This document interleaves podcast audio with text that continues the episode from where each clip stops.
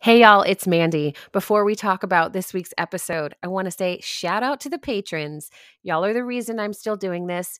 I could do it alone, but it's so much better to run with people who share your vision, share your values, and see the importance of the work you're doing. So if you're interested in all the premium content, hearing about the questions and answers, or even being a part of our live patron chats, check out my Patreon. It's under at Mandy Capehart, or you can search for Restorative Grief with Mandy Capehart and find it that way. Welcome back to Restorative Grief with Mandy Capehart. You are listening to episode 48, titled Engaging in Flow.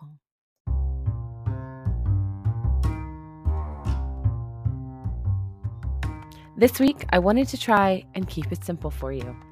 I'm going to share a short excerpt from my book, Restorative Grief Embracing Our Losses Without Losing Ourselves. Although we often consider the grieving process to be a step by step exercise toward acceptance, rarely does the experience of acceptance feel healing or even reachable. In the book, I've used the five stages of grief simply as a framework because it seems a little familiar, and experiences of grief are usually anything but. But I also introduce the practice of pursuing restoration, and that's our theme for this short piece I'm about to read for you today.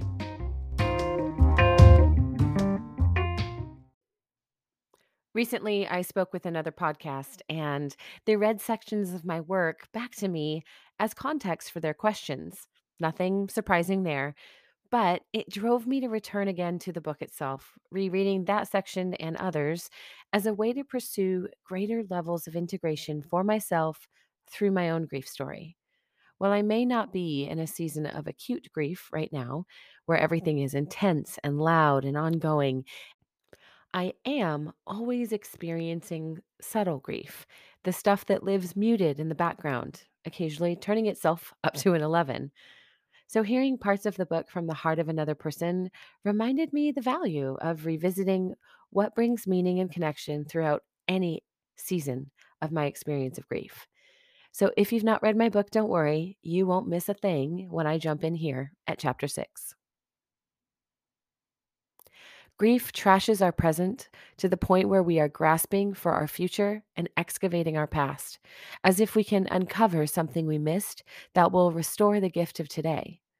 But such a belief leaves our present hopeless. This is neither the promise nor the reality, yet, this wrong belief about grief can turn our faith into a battlefield instead of a source of restoration. In order to find peace, we need to embrace the promise of hope in our daily lives as a reality not only is something yet to come, but how can we embrace our present when we still experience triggers on a daily basis? There are so many methodologies and theories written to help the bereaved manage their losses. While tips and tools for the moment are crucial, the way forward through ongoing grief is to have a target in mind. The targets we set are not designed to be goals we reach, but a point in each day for our attention to land when the mind begins firing arrows in all directions. To find restoration through your grief, we must identify our target, acknowledge that it is always moving, and bring grace upon grace into our present moments. I'm going to jump ahead here because I want to share day 28. If you don't know, this book is written kind of memoir style, but also as this guidebook that's really easy to jump around in based on what you're experiencing and what you'd like to try. On day 28, I introduce the idea of engaging in flow. Quote, the only way to make sense out of change is to plunge into it, move with it, and join the dance. Alan Wilson Watts. I crave the experience of deja vu. When your mind suddenly transports you with this inner knowing and deep familiarity, it can be both unsettling and comforting. Personally, I consider the sense of remembrance as a confirmation that I am in the flow of my life, precisely where I am called to exist. That moment is a promise made manifest, even when it hurts. I also love when I'm meditating on a scripture or an idea, and I find it continues to arise in conversations, readings, or podcasts when the noises around me create symphonic harmonies with my own thoughts. The delight of being in unity with the universe overtakes the fear of an echo chamber. As I purposefully surround my life with creative people who embody a different perspective than my own, I am challenged and astounded when we not only find common understanding, but unified thought. This is how I believe God engages our mind and our thoughts with promises in the world. He is uniquely manifesting a presence everywhere around us. And yet, in our distraction, confusion, and biases, we miss a lot, to say the least.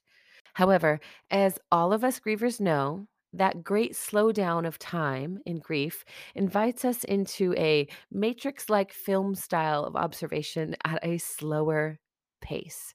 We notice things we missed. As our conscious minds begin to understand the connectedness of creation, we realize we are in the flow of spirit. The spirit is unhindered by our emotions, barriers, or biases. Becoming sensitive to the way she shifts our comprehension is crucial to healing.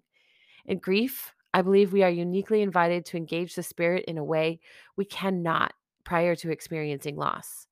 And that does not mean that loss is the catalyst for our experience of spirit, just that as we experience loss, we are stepping into a new and realistic and expected season of life that will continue to deepen and enrich our movement through this life. As comforter, Spirit remains closer than ever with gentle wisdom. Grieving hearts are searching for meaning, and in the movement of embrace, she reveals deeper aspects of God's character. It is crucial to engage the flow of our lives. As we are reorganizing the details, God wants to move with us, unveiling his face again and again to demonstrate the wild generosity and unrestrained grace. As we are reorganizing the details, God wants us to move with them, unveiling their face again and again to demonstrate the wild generosity and unrestrained grace. Holding the details of our stories lightly means living open handed with clear eyes and a trusting heart. Our empty handedness and loss transforms into a sign of hope that we will receive something good. We will find meaning for our lives despite having suffered great loss. Engaging flow allows for gentle movement through loss.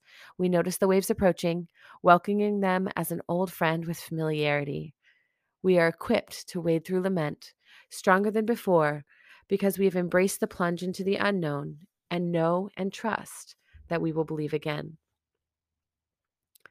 For today, I want to invite you to listen to music by the artist Kinnship. That's K I N N S H I P.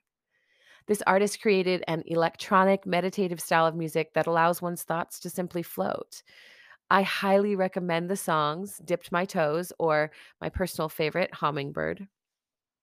Allowing our barricades to fall means we do not continue to avoid or press against, but we lean into the presence of our experience of spirit as we heal.